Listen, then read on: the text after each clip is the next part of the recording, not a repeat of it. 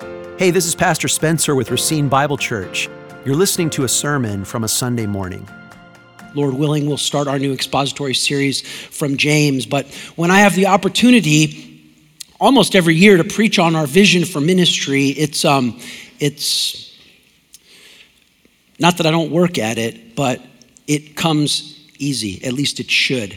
After all, if it's, a, if it's like a real stretch for me to talk about our vision for ministry and the importance of it, then I'm probably in the wrong role. What you want is, is by God's grace, what's the reality, which is that uh, Amy and I both, uh, we've dedicated our time, money, emotion, commitment to this vision for ministry in reality, as those of you who are covenant members with us have. And this is a great joy. So, our text today will start in John 15, verses 4 and 5, and then we'll be in Matthew 28, verses 18 to 20, and then we'll be in Colossians 1, those three texts, 24 through 29. And as we prepare to open up God's word, uh, let's pray for God's help. Lord God, as we open your word, we ask, within these walls, let holy peace and love and concord dwell. Here, give the troubled conscience ease, the wounded spirit heal. The hearing ear, the seeing eye, the humble mind bestow, and shine upon us from on high, and make our graces grow. Amen. John 15, Jesus Christ says, I am the true vine, and my Father is the vine dresser. Every branch in me that does not bear fruit, he takes away, and every branch that does bear fruit, he prunes, that it may bear more fruit.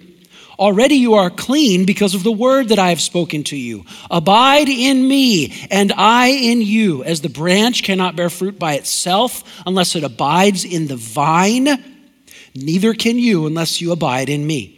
I am the vine, you are the branches. Whoever abides in me and I in him, he it is that bears much fruit. For apart from me, you can do nothing. This wonderful statement where Jesus says, I am the vine. John's gospel has seven unforgettable I am statements. And this is the seventh, the culminating statement where Jesus says, I am the vine. And then he says, If you abide in me, you bear fruit. Well, what does it mean to bear fruit? Jesus says, I'm the vine. If you're my disciple, you're a branch that abides in me. So if you bear fruit, it would mean that you go out and reach other people who aren't yet abiding in Jesus and you bring them in to abide in the vine. So, really, what he's talking about is making and training more disciples who make and train more disciples. And yet, at the core of it is that always, everything that we do, we're abiding in Jesus. It's not energy that we generate, it's the energy and the vitality of the vine itself that pulsates through us. I don't manufacture it, I just distribute it. I don't create it, I'm the channel that it comes through. So that's John 15. Now turn back to Matthew 28. This is also where we draw our fundamental philosophy of ministry and our vision for ministry from. Matthew 28, verse 16, it says, Now the 11 disciples went to Galilee, to the mountain which Jesus had directed them. And when they saw him, they worshiped, and some doubted. And Jesus came and said to them, All authority in heaven and on earth has been given to me. Go therefore and make disciples of all nations, baptizing them in the name of the Father and of the Son and of the Holy Spirit, teaching them to observe all that I've commanded you. And behold, I am with you always to the end of the age. Here, the only main imperative command is make disciples.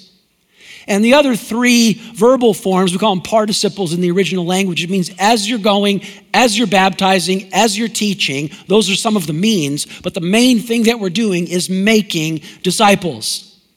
And when Jesus calls us to make disciples, this is our vision, this is our task, this is our mission. Look at what he says at the end of verse 20. And behold, now, what if it said something else? What if Jesus gave us our mission and then he says this, and behold, I'm leaving and it's all up to you by yourself right now? Or what if Jesus gave us our mission and then he said, and behold, I'm going to be sitting on the judgment throne, wagging my finger at you, and if you mess this up, I'm going to obliterate you.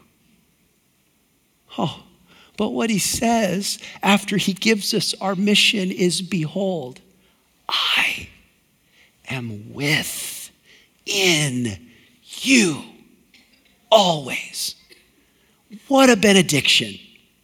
We're in Matthew 28. I love the fact that in our Advent series, we just went through uh, Matthew chapter 1, one of our most beloved verses, Matthew chapter 1, verse 27, call his name Emmanuel, which translated means God with us. Matthew chapter 1, God with us. Matthew, the final chapter, Jesus with us. That's the only way this happens. And then finally, let's turn to Colossians 1, the third place to look together. Galatians, Ephesians, Philippians, and then Colossians chapter 1, verses 24 through 29. The apostle says in Colossians 1:24, "Now I rejoice in my sufferings for your sake." What a Christian thing to say. First of all, to say, "I rejoice in my sufferings." That, that's a Christian thing to say. But perhaps even more deeply Christ like is that next little clause. He says, I rejoice in my sufferings for your sake. In other words, the only reason I'm suffering is so that I can serve you. The only reason Jesus suffered was so that he could serve us. This is the most Christ like understanding of life and ministry that there is. He says, Now I rejoice in my sufferings for your sake. And in my flesh, I am filling up what is lacking in Christ's afflictions for the sake of his body, that is the church, of which I became a minister according to the stewardship from God that was given to me for you, to make the word of God fully known. The mystery, hidden from ages and generations, but now revealed to the saints. To them, God chose to make known how great among the Gentiles are the riches of the glory of this mystery, which is Christ in you, the hope of glory. Him we proclaim, warning everyone and teaching everyone with all wisdom, that we may present everyone mature in Christ. For this I toil, struggling with all his energy that he powerfully works within me. You see the labor and the toil, and you see the utter dependence upon Jesus Christ, that it's Christ's energy. So we're back to John 15. He's abiding in the vine. It's his energy that enables me to do the work. We love these verses about abiding in Jesus, about working with the energy that Jesus powerfully supplies, of making and training disciples, teaching them about Jesus. This is what it's all about. In church, the vision and the mission ought to stay the same. From year to year, or even decade to decade, there may be a new, there may be a renovated facility or a renovated ministry means, but the mission re- remains the same. Last week, uh, while uh, Wayne was preaching here, I was back at the church where I grew up. And uh, it's the church where I first ran around the Awana Circle, church where I was baptized, church where, where we were married. And it's actually the first church that I took my uh, baby and put her in the nursery. What's the first church that you dropped your, if, if you're old enough or if you've been married and had babies, the first church where you took your baby, put your baby in the nursery? Maybe it was here at 12505, or maybe it was down at 401 Wisconsin. For me, it was Grace Community down there in, in Southern California. And uh, when I dropped Carly off at that nursery, what is that, 24 years ago? What I did was I handed her to our friend Shirley, who ran the nursery, and I said, See you later. And I turned around and walked away. And then when church was over, I went back, and our friend Shirley just gave her back to me, and I left. Now, last Sunday, I was with my son in law and we put my grandson into that same nursery. But it was like we had to go through this line and this metal detector, and I had to give blood, and then I they had to have this iPad, and I had to print this thing out. It was like, you know, some things change, but it, it was still sweet. Uh, Christ filled Shirley's and their sisterhood and brotherhood that were in that nursery, taking kids that by blood didn't belong to them, but in Jesus belonged to them, and, and, and caring for them. Church changes. I want to make the facility a little different, a little better. Church changes, but the vision and the ministry stays the same. So I want to preach about our vision for ministry from these three texts. And I'm really just going to make two points about our vision for ministry. And as you would have it, the two points actually contradict each other. So at the end of the sermon, you can pick the one that you like because they disagree with each other, even though they're both true, and I, and I commend them both to you. First point about our vision for ministry is simply this it's easy. It's easy. Our vision for ministry is entry level easy, and it is expected of everyone. In other words, our vision for ministry is not so hard that you have to be a super Christian to do it. It's entry level easy and it's expected of everyone. Because all that it requires, let's not overcomplicate things. I'm the vine, you are the branches. Whoever abides in me bears much fruit. Whoever grows in me branches out to bear fruit. Our vision for ministry is easy. All that it requires is that with this hand, you are holding on to Jesus and experiencing his love for you. And then, as a human being in a body, in a place, who lives on a street or goes to a school, with this hand, you're finding other people who maybe know Jesus or maybe don't know Jesus yet, and you're loving them. It's easy. It's just a relational process. And Jesus gives us all the relational love that we need in order to carry out the ministry. If the ministry is just super difficult and we never have energy for it, it's because we're not abiding in the vine. This is pretty easy stuff if we're just the channel that Jesus does his work through. So that's my first point that our vision for ministry is entry level easy and it's expected of everyone.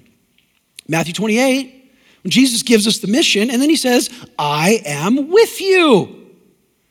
In, in, in uh, Colossians 1, it says, We proclaim him. So we don't have to think up creative things to proclaim. We proclaim Him, His person, and His work.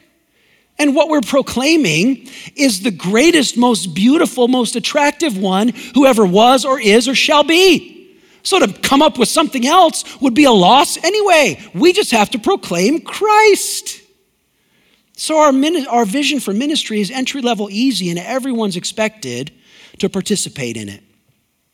All it requires is simply coming alongside others in real relationship. Discipleship maybe sounds like a big thing. What if we just called it friendship? What if we just called it spiritual friendship? Because that's all it is. It's just simple relational conversation. I've often reflected like about this question. What's the best what's the best thing about coming to church? What if, what if it's not the music? What if it's not the preaching? What if the best thing about coming to church is that I walk in here and it's normal and expected for me to have real conversations about what's really happening in life with everyone else that I'm with? What a gift that is we can put on postures and try to look good and talk about sports or whatever in all kinds of places, in all kinds of ways. This is the place where, because we abide in Jesus, we talk about that with one another. That's a beautiful blessing. And it's so simple, just real spiritual conversation, one with another. This is entry level easy. The definition of ministry is n- neither complex nor confusing. Ministry is relationships flowing from a relationship. I am the vine, you are the branches. Branch out and bear fruit because you abide in me. Ministry is relationships flowing from a relationship. It's discipling, encouraging, listening, praying, even correcting, exhorting, rebuking, but it's all from that relationship with Jesus. So the, the deeper that relationship with Jesus, the further out the branches go. And ministry is relationships flowing from a relationship. So the way to prosper fruitfully in ministry is not first to focus on the ministry. The way to prosper fruitfully in ministry is this. Oh, get this. Be filled, filled, filled with the love of Jesus. Not even with your love for Jesus first, but just get filled with the knowledge of His love for you. And ministry is the splash zone, the overflow of your knowledge of Jesus' love for you. That's all it is. It's easy, it's entry level, and it's the calling of every Christian.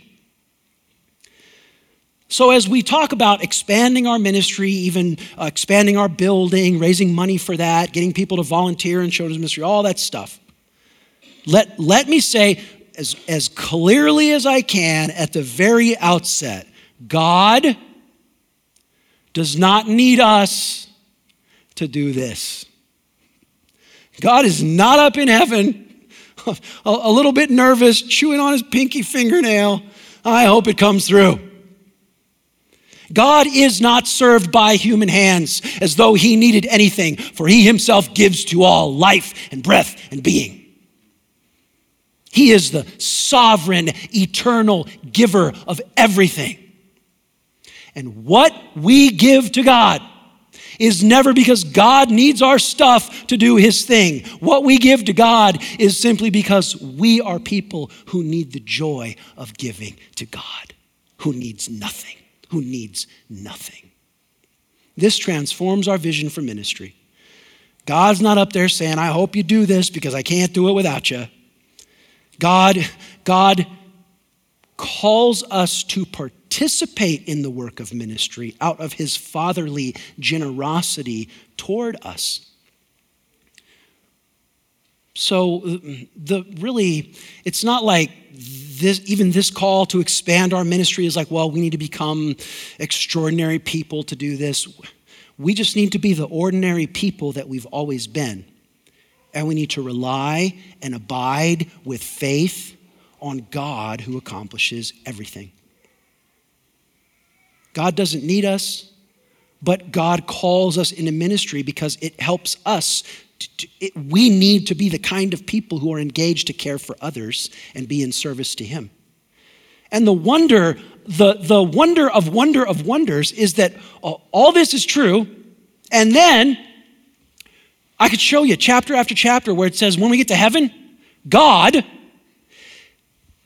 I, I can't even, I almost feel bad saying this out loud because it seems like it shouldn't be. When we get to heaven, God is going to reward us for the stuff that we did for Him stuff that he didn't need and stuff that we did in a mediocre way anyway, and stuff that we did with only the resources that He gave us in the first place. And then it will be His delight in heaven to, to grant us rewards for what it, it just it, it blows the mind. It's grace upon grace upon grace upon grace. So, the work of making and training disciples who make and train disciples is entry level easy, and it's expected of everyone.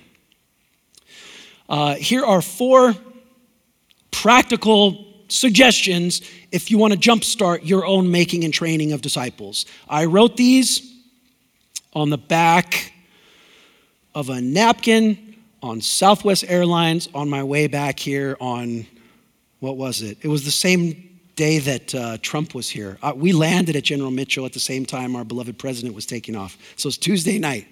Here's four, uh, four ideas, easy ideas for making and training disciples. Number one, meet up with a friend and talk about Sunday's sermon and Sunday's ABF text. That's it.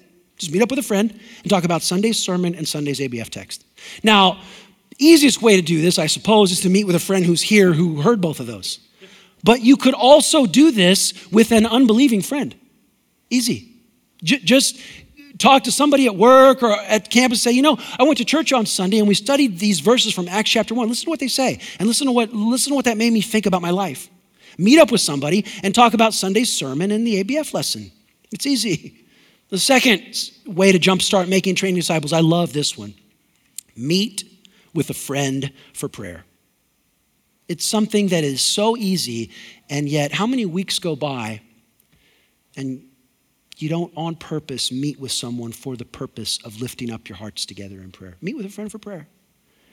If, if you're in an ABF, and I sure hope you're in an ABF, get, get the roster of everyone in your ABF. And then get together with one or even two or three friends from your ABF and pray through every name on that thing. It'd be great. And then, and then maybe it'll, it'll, it'll bear more fruit because you'll get to reach out to them and say, We're praying for you. How can we pray for you? Help them solve a problem. It's a beautiful thing.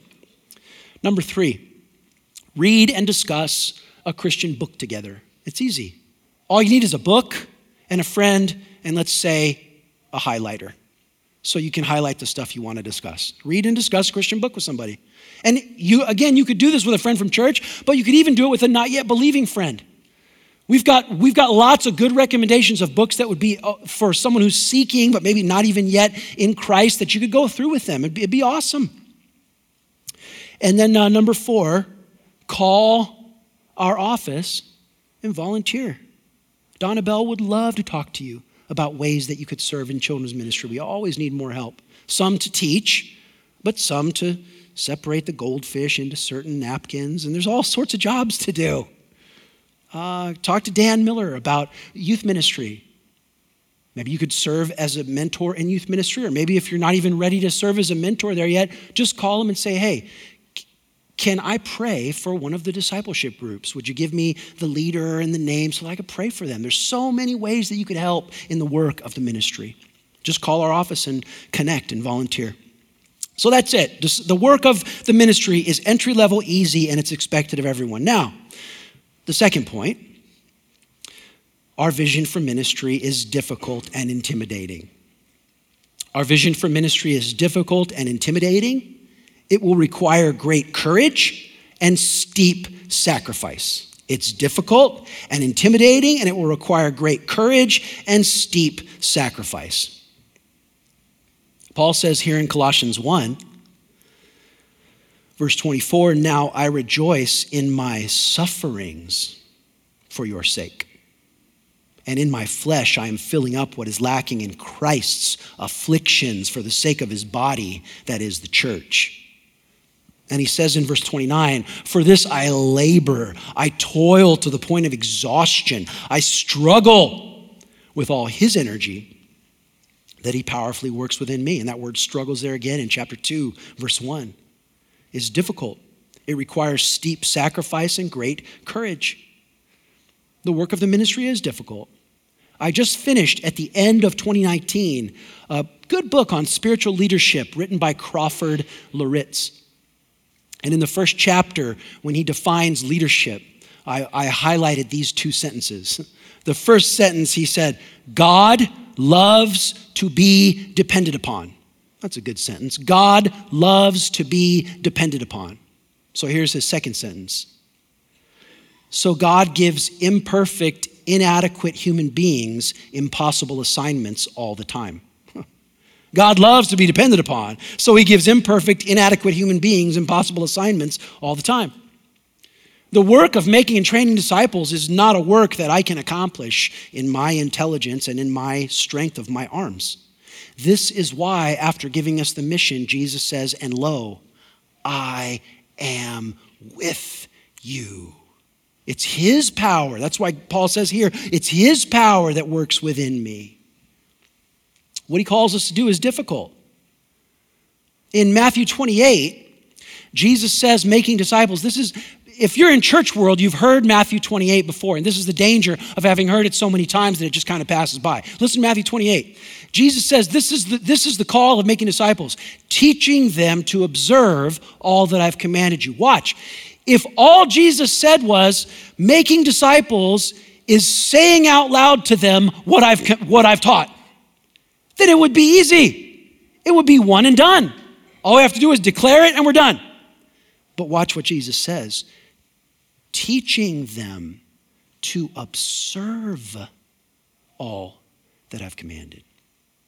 So it gets difficult, Because if we have a discipleship relationship, I'm actually going to talk to you about things in your life that are not yet in line with the teachings of Jesus.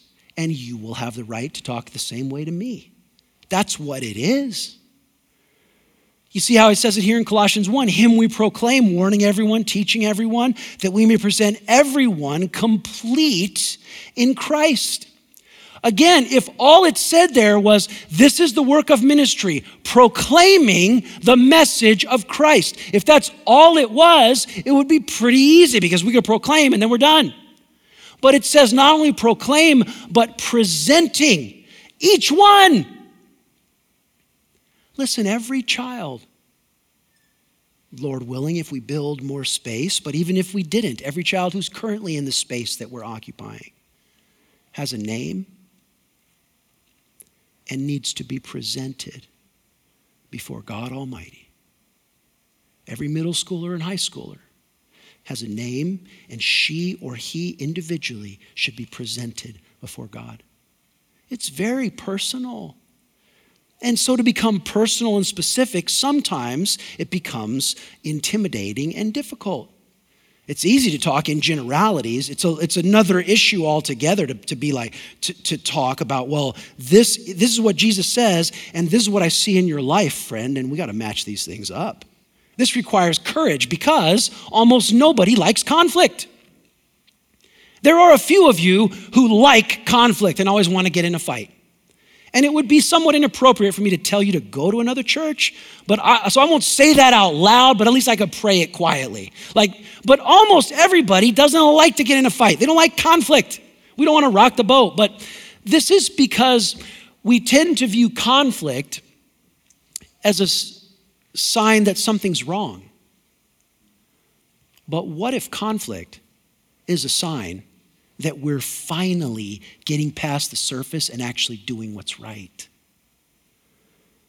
Maybe the superficial niceness, even in church world, maybe the superficial niceness where nobody ever confronts anybody about anything is actually a sign that the church is dead and out of the will of Christ. And maybe conflict would be the healthiest, best thing for that nice, superficial church. Because Jesus doesn't just say teach and leave it. Jesus doesn't just say proclaim and leave it. He says teach and then see that it is observed. Proclaim and then take that person by name and make sure that you can present them complete in Christ. This is challenging because if you're going to accomplish something good, there's going to be a price to pay and there's going to be pain to bear. That's why Paul said in verse 24, Now I rejoice in my sufferings for your sake. I was, I was um, Day before yesterday, I was on FaceTime with uh, one of our missionaries. It was actually my friend Christian, who's in Romania. And we, we talked for about an hour, and uh, he was talking about some difficult things in the ministry. And one of the things in our conversation that I said to him was, Christy, we bear the, as spiritual leaders, we bear the cross for Jesus. Bearing the cross for Jesus is not that you got cancer or that some member of your family, you know, doesn't like you. It's not, your cross is not bad things that you didn't choose. Bearing the cross for Jesus is specifically the bad things that happen to you because you're doing good things for Jesus. That's what the cross is. The only reason that Jesus suffered was for our sake so that he could win us. To bear the cross in Christian ministry is not to have a medical condition or something like that, as difficult as that may be. It's, it's the painful, difficult things that specifically come my way because of the good work that I'm doing for Jesus. So, fulfilling our vision for ministry is difficult and it requires deep sacrifice. But we don't shy away from it because we abide in the one who was scarred and bled for us. Our church needs to wake up and get to work at the work of making and training disciples. I recently finished a book about the church written by J.I. Packer, and he, he uh, diagnosed the American church to a T. And I had to triple check the front page of the book because when I looked at the date that it was written, I, th- I thought, no way. Because this book was written in 1990, which is, ahem, 30 years ago. And yet, what he says about the American church, like, like he wrote it today, this is what he says. This is the American church. We have unclear minds, uncontrolled affections, and unstable wills. Unclear minds, uncontrolled affections, and unstable wills. And that's not even the worst of it. The kicker is the next sentence that he writes, because he writes how the typical American church tries to fix that. And this is what he says The typical solution is that an extroverted innovator presents things disguised as Christian teaching, which are merely irrational emotional romanticism disguised as super spirituality. Listen, listen. If we are building more building so that we can move further in uh, some extroverted innovator uh, pumping up some quasi psychological message that sounds Christian but really just the latest idea, then not only should we not collect the nickel to build more, but we should probably just burn down what we have. And that, that, that's way out of way out of where we ought to be. But you see, Jesus says, making disciples is teaching them to observe all that He has commanded. Listen, Racine Bible Church is so utterly and completely addicted to the presence of God in the Word of God that we wholeheartedly confess not only the inerrancy and infallibility of Scripture, but the sufficiency of the same for every labor and work and Christ like endeavor in the church. So we're building up so that more disciples can be trained up in the Word of God. That's why we're here, and that's what we're doing. That's the goal of all of our preaching and teaching.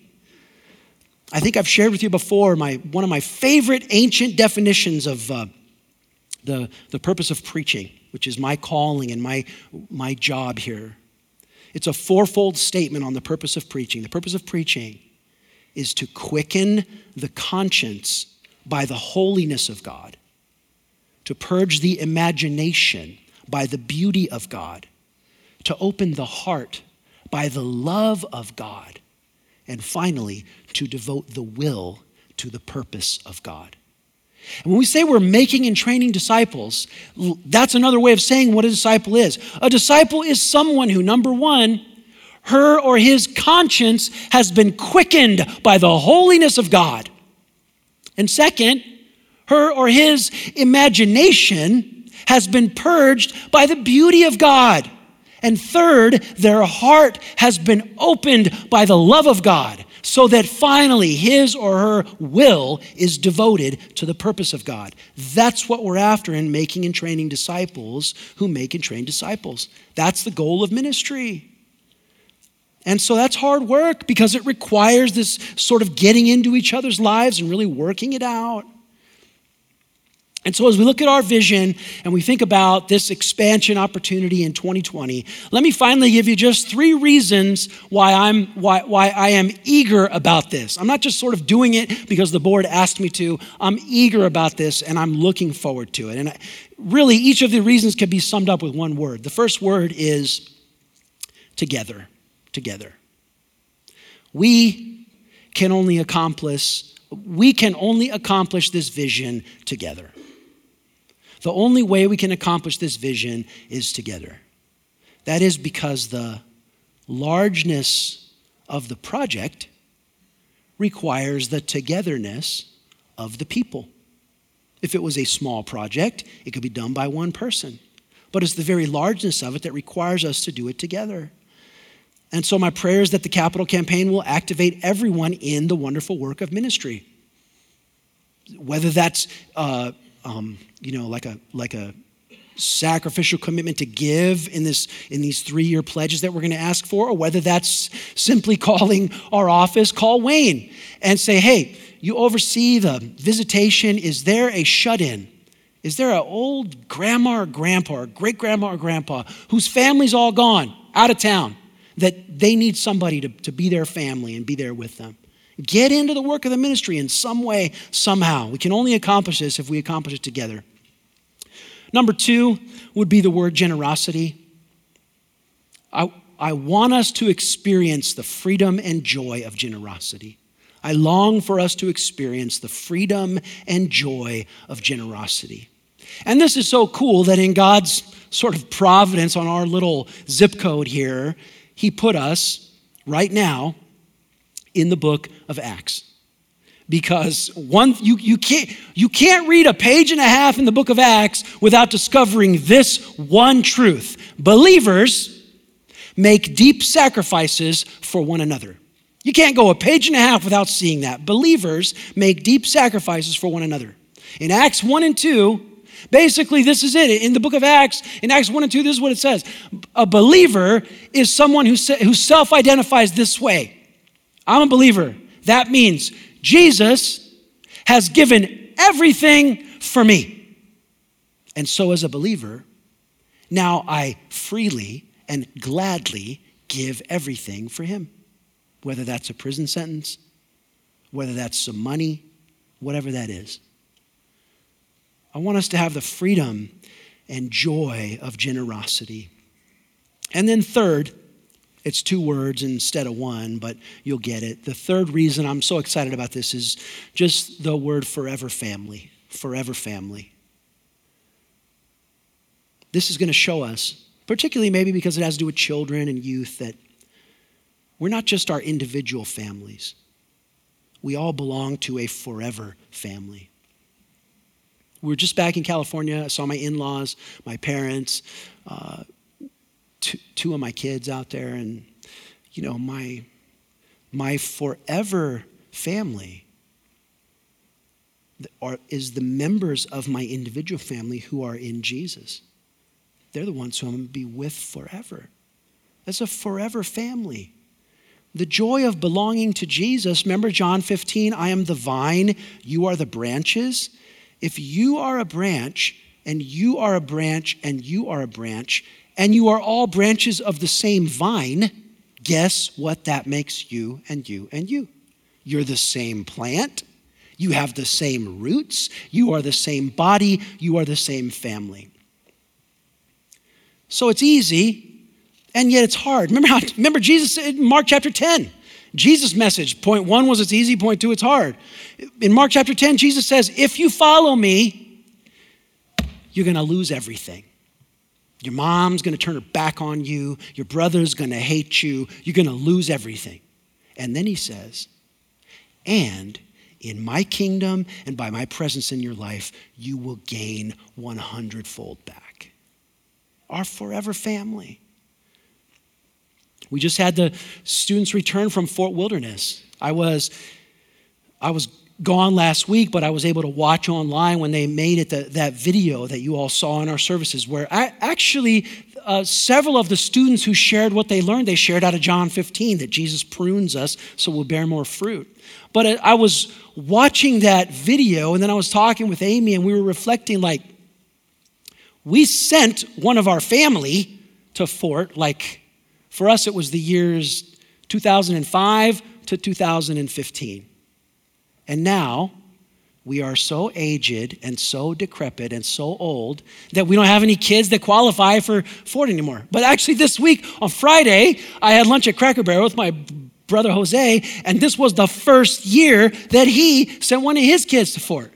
We're in the same forever family. I'm, I'm on this side of it. He's on this side of it. But I was praying for you guys every day that you were up at Fort through that list that Dan gave me, just the same way that I did when it was my kids up there, because it's still my family up there. This is what it means to be in the family of God.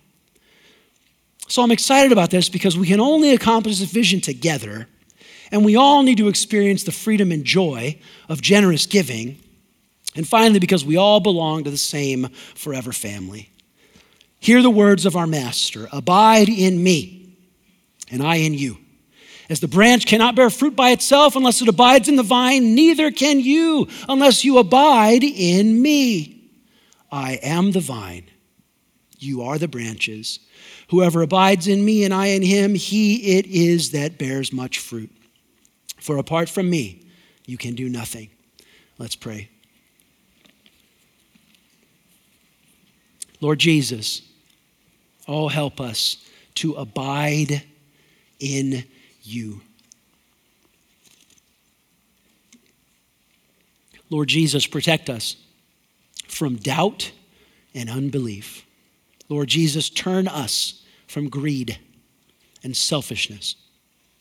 And Lord Jesus, fill us with the knowledge of your sacrificial love so that we can bear much fruit and love one another and so fulfill the mission and the vision that you have for your church.